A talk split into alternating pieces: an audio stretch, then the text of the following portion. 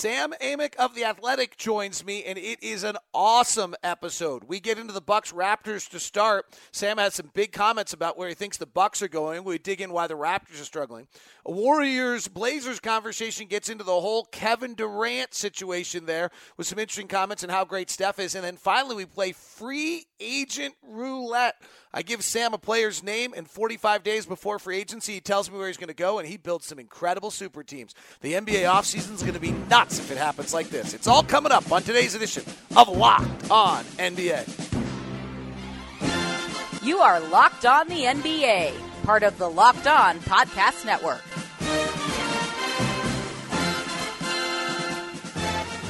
Sam Amick of The Athletic joins us. As I said a moment ago, we'll do three segments today. We'll check on the last night's ball game between the Bucks and the Raptors. We'll look ahead to the Warriors Blazers, where he's so deeply embedded. And then we're going to play a fun little game. 45 days out. No one really knows, but I'm just going to run through all the major free agents and see what Sam's guess is on all of them, and then we'll delete the tape afterwards, and nobody will ever know what you said, Sam.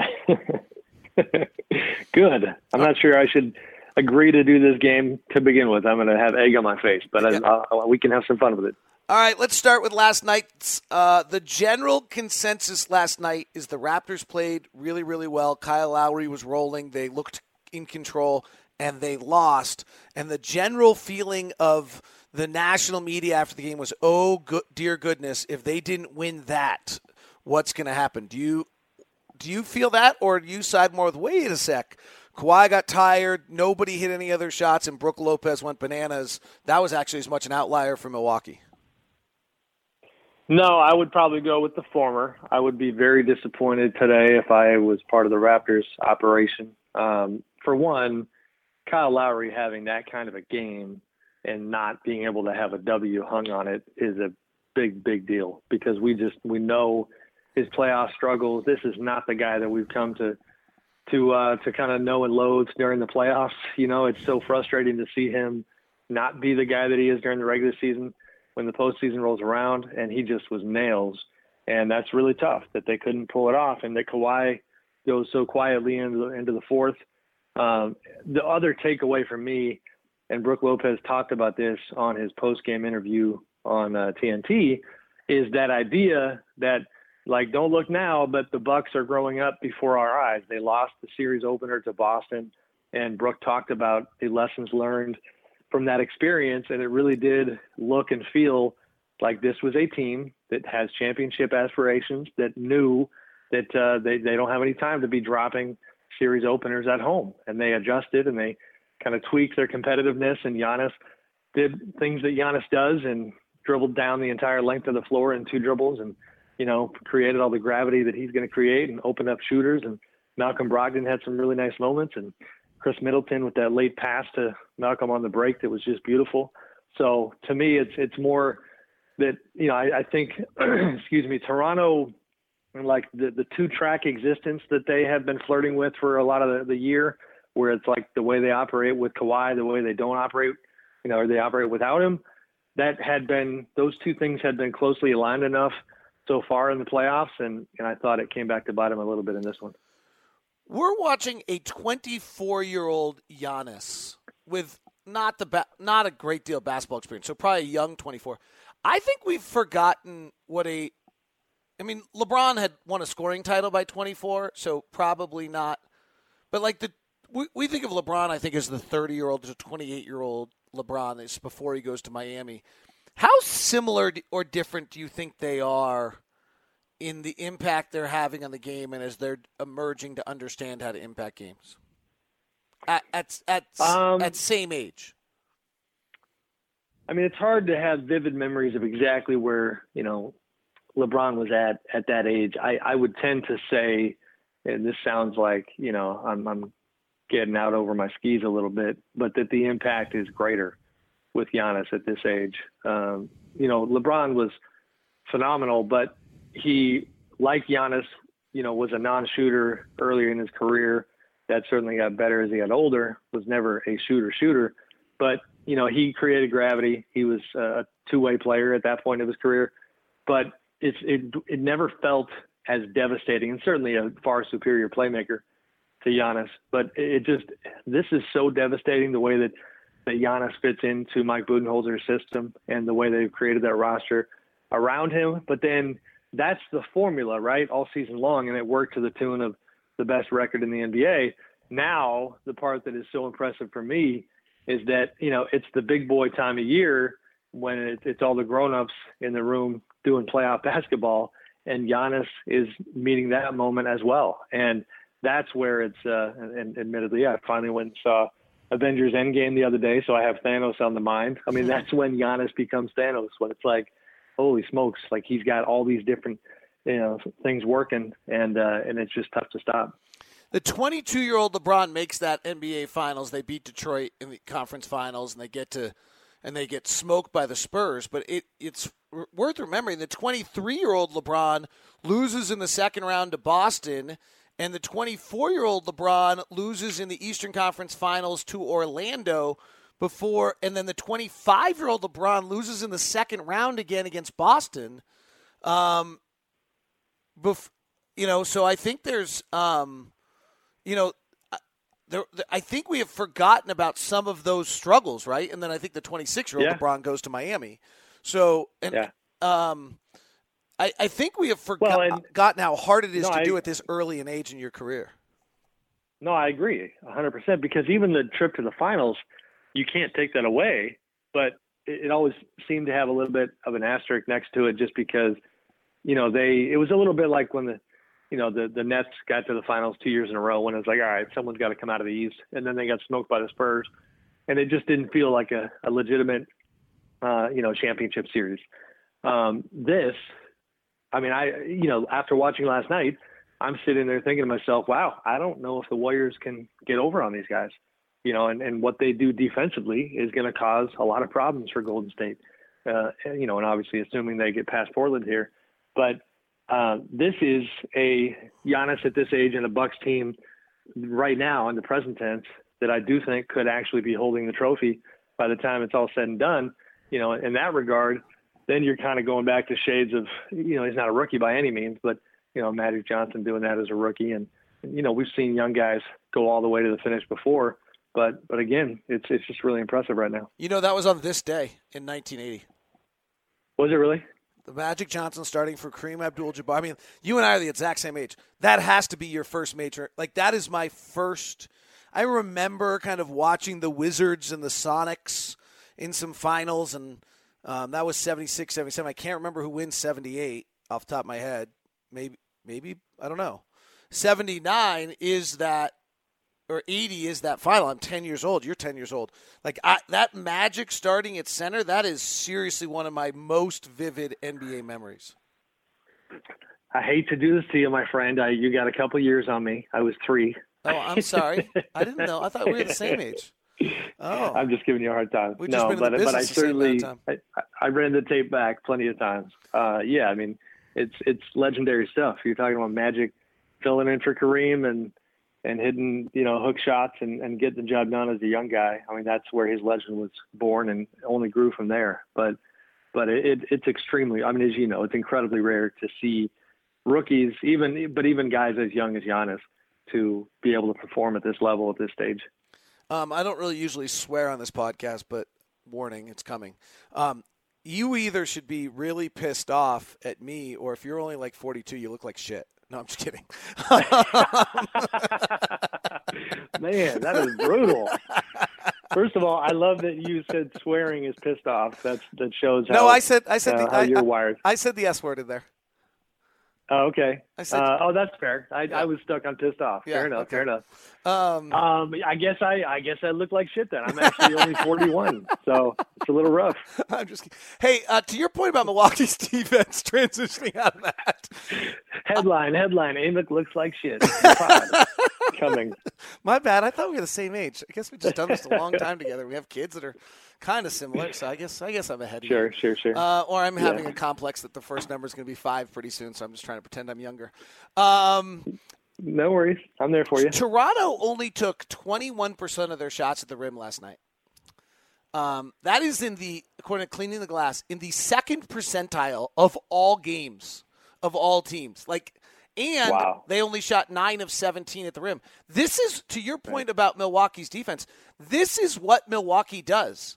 Milwaukee allowed the fewest shots at the rim this year by a considerable amount. Not like, oh, they had the few like they allowed opponents to shoot, and I'm pulling it up right now.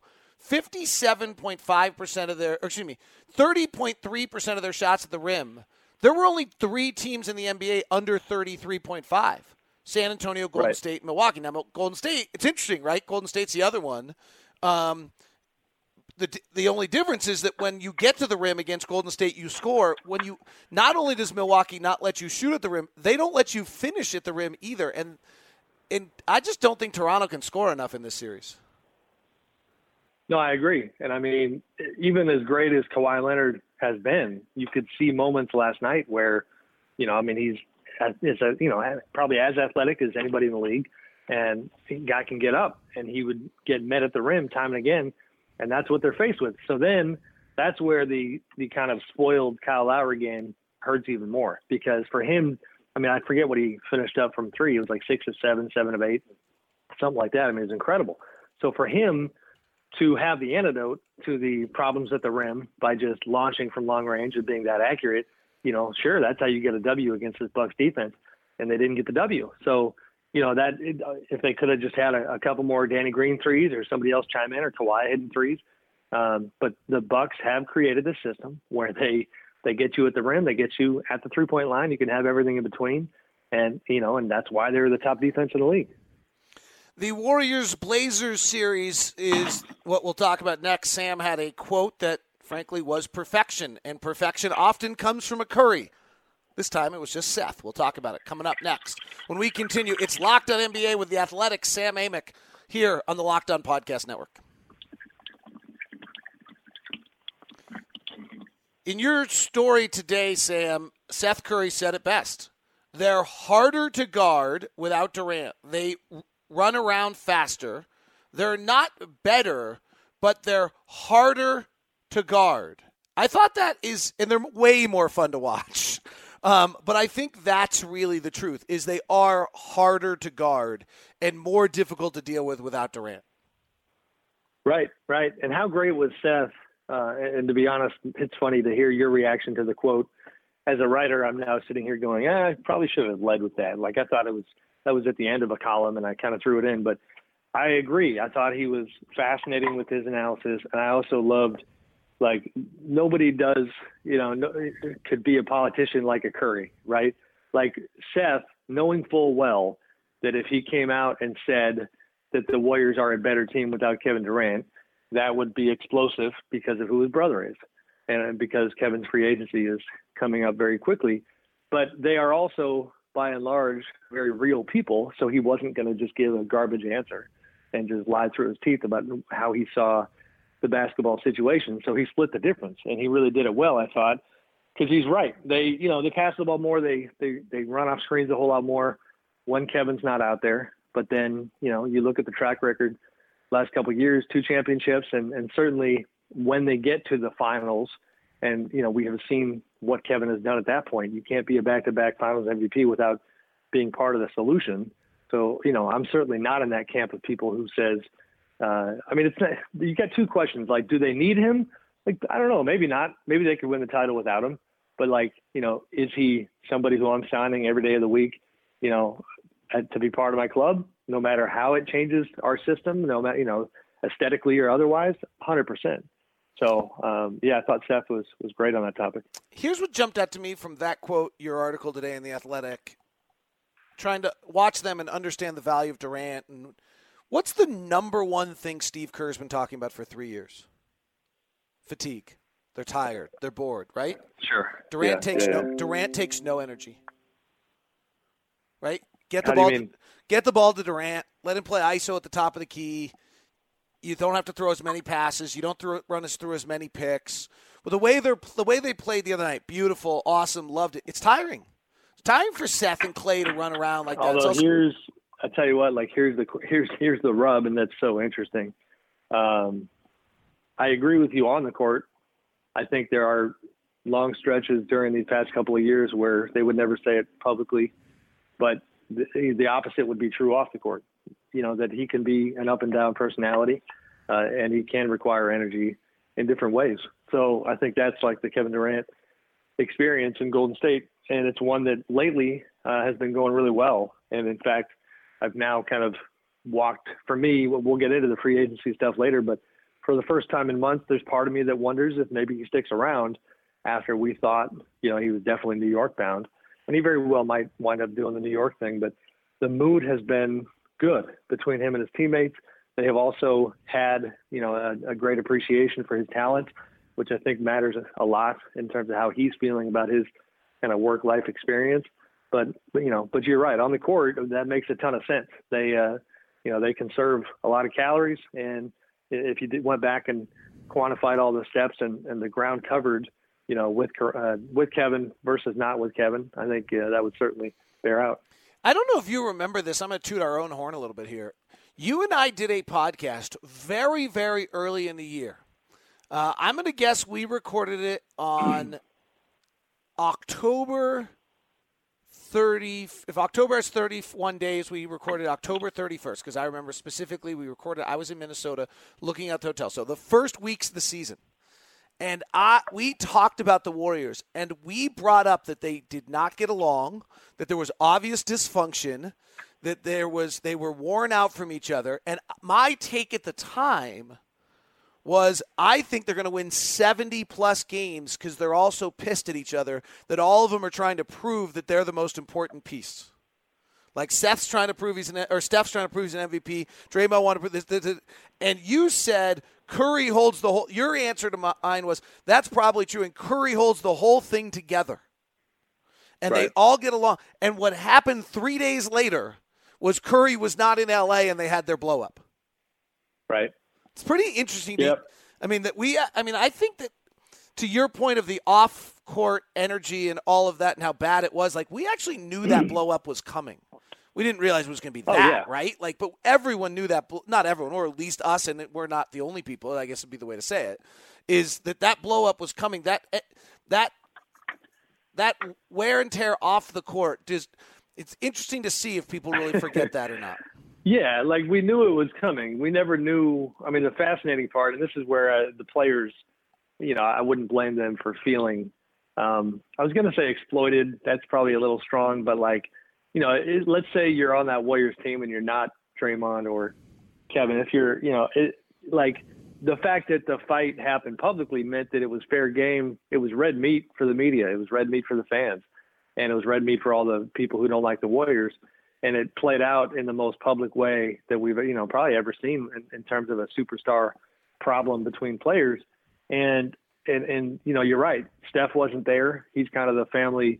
You know, he's like the the young guy. You know, you always hear about young kids being the ones who who, who try to be funny uh, within the family dynamic to keep everybody in a good place. And Steph does that. He finds ways to keep it light, keep it together. And he wasn't there, and that was a factor.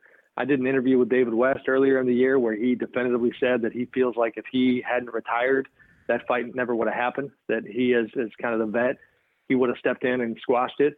But I mean, my God, you had Draymond in front of people telling Kevin Durant, "We don't need you. We've done this without you." So I mean, it was you know it was a the peak of dysfunction for that group. But I'm I'm pretty stunned to say that they found their way. And it doesn't mean they don't still have stuff. I mean, there were some moments early on in that first round against the Clippers, and some of this stuff was chronicled. You know, when Kevin takes only eight shots in game two and everybody's wondering what's going on with him. Um, I think at that time it exposed how little trust some of the people in their group have in him because there was like this sense of why did he do that? What is he doing? Is he playing games with us? You know, like what is Kevin thinking? And that's the, the trickiest part about Kevin as a person that he is generally, and he'll say this, like he he grew up, you know, pretty shy, pretty kind of you know withdrawn, and he's not going to run around telling you how he feels, and so that leads to a lot of guesswork when things when the vibe's not great. So you know they still have their stuff that they're working through, but uh, you know what you are seeing now is something else that I've been saying all the way through this season is that for him personally, the chance for a three-peat – is the number one priority. And the competitive uh, competitiveness came out you know, in these playoffs, and he was great, and they found their way, and you know, we'll see when he comes back. But uh, they, you know, they're they're rolling pretty well right now. Uh, I'm interested. You're reading Marcus Thompson's book, who's so great um, about KD, the great book on Steph. I, I want you to. Uh, the one thing I reason I think Durant's happy in this playoffs is LeBron's out. The word that I had gotten from people that are close to LeBron, who know an awful lot about him and know him well, and actually Michael Lee, another athletic writer, wrote a great piece earlier this year that kind of tipped me off a little bit about him. Mike, he's really good, by the way. Michael Lee is really good. Um, yeah, for sure uh, was that one of Durant's problems was that he went to the he went to the Warriors. He won back to back NBA Finals MVPs, and everybody still talked about how LeBron was better than him, and he just couldn't right. get happy about it. Like I think the absence right. of LeBron in this playoffs is helping KD a great deal. Yeah, I mean the LeBron thing is very real. Um, I told somebody privately a story about this the other day. When the Warriors won the title last year, I, I just it really stuck with me like a conversation. I don't want to out the person, but conversation I had with like you know a Kevin associate where it was like there was so much joy about another title, but the conversation like quickly pivoted towards LeBron. That it was not just about a title; it was about getting LeBron again, um, about you know the the championship count.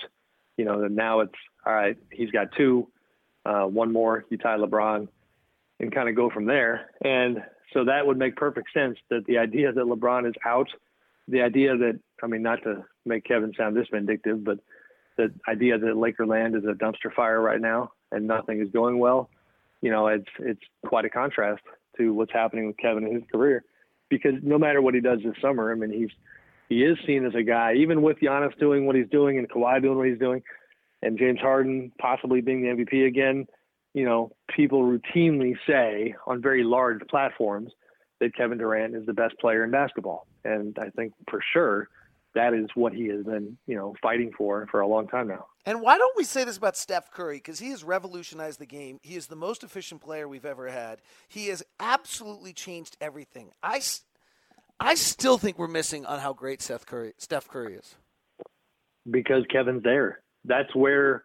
Here's the thing and I'm not, I don't want to pretend for a second that I know the answer to this because sometimes reporters will speak in code and then listeners think that we're saying something. I'm not saying that I know the answer to this question at all, but like, does Steph truly want Kevin back? I don't know. Uh, I think so. Uh, he says so. But the the thing about your question is the reason that Steph is no longer in the discussion as greatest player in the game is because he chose to be teammates with not just Kevin, but the collection of all of their talent is such that his greatness, you know, doesn't come out like it did in the back-to-back MVP campaigns. Now, listen, I voted for him fourth in MVP this year. It's not like he's, you know, not doing what he does. He had a great year, but it's, uh, I mean, two things. A, you know, he can't reach the peaks that he reached before because the system is simply different and there's only one ball. We've already kind of analyzed that aspect of it. The other thing is the, the hypothetical, you know, I don't know if he could have continued on that course and continued to, to hit 400 plus threes if healthy, you know, you know, if they didn't get Kevin. Um, I just know that they got Kevin and it changed the lay of the land for the Warriors. And then that combined with the fact that while he's improved greatly on the defensive end, he's never going to be considered a high level two way player. And, and Kevin is, even though Kevin will, you know, go long stretches without defending. Uh, you know, he can have moments where he looks like a defensive player of the year candidate, uh, just because of his athleticism, his length, and you know, just what it does to the opponent. So I think that's why, and I think that's why this past couple of, you know, not I guess this past week has been so interesting because it's a little bit of a renaissance for Steph of the pre KD era you know, and, and now going forward, I can tell that it's, you know, I guarantee you the Warriors are kind of monitoring these narratives closely. Like, all right, it's good to give Steph a little shine and let him have his, his moments, but we hope Kevin comes back quickly enough to where he doesn't come back to like a massive Steph Curry love affair in the Bay Area where they forgot about Kevin and then you have that dynamic again. I mean, these are the kinds of things that are that seem to be teetering in the world. 45 days out from free agency will make Sam play around and come up with what he wants. Local experts on the biggest stories on the Locked On Podcast Network. Make sure you go grab Locked On Pelicans to find out their reaction to the Zion Williamson. Locked On Knicks was interesting about where they are. All the other shows as well. Biggest stories happen. Make sure you go to local experts on the stories on the Locked On Podcast Network. All right, Sam, here we go. 45 days out. You're allowed to be wrong on every single one of these. Let's start with it. Kevin Durant. I mean, I'm going to be wrong on every single one. I'll, I'll almost guarantee that. Um, Kevin, I'm going to put him in a Clippers jersey. Woo! Wow. Yep. That's not now. You know, aggregators beware. This is not reporting. We are speculating. Uh, like like David said, 45 days out. Uh, a little bit of a prisoner of the moment. That Clippers series was really interesting to watch. Human dynamics, a lot of affinity between Kevin and some of those players. Even Pat Beverley, who was obviously kind of in his jersey for most of that series. Um, Steve Ballmer sitting next to Kevin's right hand man, Rich Kleiman, uh, a couple months ago on the boardroom, the ESPN show that is produced by Kevin's production company you know, like like from that to this, there's been all these, you know, unofficial flirtations that um that, that I think are super interesting. Uh, you know, I don't know. I, I certainly I heard you've been hearing a lot of Clippers noise lately, but we all know this stuff can change. Um, and you you mentioned the LeBron stuff, and again, That's this is just me talking. I mean, to the conversation we just had, if you're really obsessed with LeBron, that's how you go do it. Right. Right. And just go beat that, go beat him in his town. Well, you're you're in his town. You you kind of punk the Lakers. Um, you also let's not man. We don't spend enough time really analyzing owners, and Kevin has really enjoyed um, the business aspect of being in the Bay Area, the Silicon Valley experience, and he's become a, a you know as big a mogul as there is in the NBA on that front. And now to take that knowledge just go down the coast a little bit and partner with a guy in Steve Ballmer, who I think casual NBA fans continue to sleep on how massive a of a character he is in his space. You know, you know, co-founder of Microsoft and a guy who is just far and away the wealthiest NBA owner out there. Um, that's big, and I think it would check that box for Kevin. And then if it ends up, not to get ahead of you here, but I I would handicap Kawhi Leonard going to the Clippers as well so it's like if you put those two guys together, then um, personality wise, Kevin still will have plenty of time to be perceived as the guy. As great as Kawhi is, you know, Kevin's more media friendly. Kevin's going to have more of a profile because Kawhi is Kawhi. So, uh, you know, who knows? We'll see, but I think that could be a possibility. Kyrie Irving. Um, since we're having fun here, and and it's uh, I do I can I can feel myself gravitating toward uh, gravitating towards like the more entertaining yeah prospects. Yeah. Um, like I don't, and this again, not intel. I just I think Kyrie to the Lakers makes a lot of sense. Well, particularly and, particularly if Durant is not going to the Knicks. Yeah, hundred percent. If if Kevin's off the table, and Kyrie doesn't have his partner uh, to go to New York, and and maybe I mean, listen, Kyrie did not handle the pressure in Boston all that well. There's going to be even more pressure in New York, especially if you don't have a supporting cast.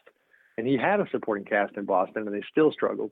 I mean, if he if he's humbly learned anything about the Boston, you know, through the Boston experience, it should be that like it, it takes a lot to get to the the championship mountain, and it takes not only talent but chemistry and um, the type of stuff that the Knicks cannot claim to have right now. And so the LeBron stuff that happened with Kyrie midway through the season was so interesting. I mean, you know, the the apology when Kyrie comes out of nowhere and talks about leadership and how he learned, um, you know, about kind of about himself, but in the context of LeBron in that Boston experience.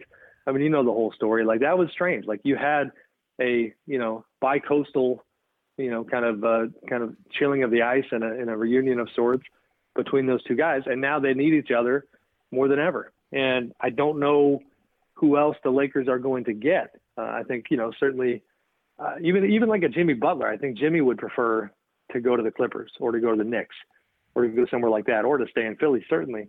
So uh, I think LeBron needs Kyrie, and, and maybe Kyrie looks at this and says, you know, I was overthinking it, and maybe I'll try to go win another championship with this guy. It's incredible how the dominoes play here. I mean, it's just incredible, and how these guys enter the egos we just talked about with Durant, LeBron. How who moves first and how fast, and when do they move, and when do they do it? To, I mean, this is going to be insane right? Because to some extent, Kyrie's on the phone to Durant. Are we going to New York? Uh, well, and like Right, Durant's on the right. phone to Kawhi's people saying, "Are we going to the Clippers?" Like, I mean, if in this scenario we just built that, all that other stuff is going on, and whether it's actually them or their agents, who knows? But it's insane. And if LeBron gets word that the Clippers are building, then he's begging Kyrie. It's crazy how this all could happen. Jimmy, Well, and here's the Yeah. thing: we still act like, like, and, and I'm going to be the guy who keeps yelling this from the mountaintop. We still act like these conversations happen in late June or early July. Like these conversations are happening now. I mean, like, like even even recently when I had reported that there was a little bit of optimism on the Warriors side that maybe Kevin would stick around. Like I don't know what led to that optimism because I can't speak to every conversation, but I know for a fact that some of the Warriors players who previously thought Kevin was definitely out are now thinking maybe he's not. That you know that came from somewhere. Um, you know, I know for a fact that that uh, you know some of these guys who we are talking about right now, their agents have been certainly talking to other agents about possibilities and trying to to make sure that their guys have a co-star to go with them wherever they might want to go. So these conversations are happening now, and uh, and I think even more so than people realize. Yeah, and I think the other, the one I always wonder about on that topic is whether or not a guy gets himself in a bind. Like, has Durant promised Oh. Kyrie, Yeah. and now he's stuck to that when he actually suddenly has another option from somebody else he wishes, and who breaks what? Right. Uh, Kemba, Kemba Walker. Kemba, I just I just don't have a great feel for him. Um, I know we were talking off air a little bit. Like I kind of love the idea of Kemba going to Utah. We know how badly the Jazz want you know an upgrade at point guard. You had made the salient point that the West is not a great place to. I mean, Kemba has been celebrated with good reason for being a highly productive point guard in the East. The West is a different story. So I don't know. Uh, that one I'm kind of just spitballing. You know, the Utah thing is interesting. You know, Brooklyn, another possibility, and certainly with his roots, that would that would fit in, and, and even his kind of grittiness and his profile, I think it'd be marketing wise a no brainer to have him with the Nets. So, I mean, if I got to pick one, I guess I'll say Brooklyn because I don't have them pegged to get you know any of the other big name guys. So the Knicks are missing on every single one of these guys? I mean, is Kemba going to go? Kemba's a winner, man. Like he he's leaving Charlotte, you know, conceivably and potentially because he's not a, a perennial playoff contender. And I don't. I mean, you know, if if Kyrie's not going to handle the, uh, you know, put put a franchise on my back approach, is Kemba going to do that in New York? I don't see it. I mean, I don't see how that Knicks experience is any more positive than what he could have in Charlotte as opposed to the Brooklyn thing where you have it's like the Clippers of the East. You have momentum. You have uh, a very capable organization that has built a front office that's doing a wonderful job and a coach who's lauded for player development. It just checks a lot more boxes. I mean, the, the Knicks have been doing what the Lakers have been doing out west, which is kind of leaning on their brand and their name and hoping that it pays off at some point. So, yeah, I think if I was Kemba, I'd certainly be picking Brooklyn over New York. Jimmy Butler. Jimmy buckets. Um, I will say so. The Clippers are full the way we've done it. The Lakers are full. Um, I'll put him staying in Philly. I think. Uh, Yeah. Go ahead. Sorry. No, go ahead.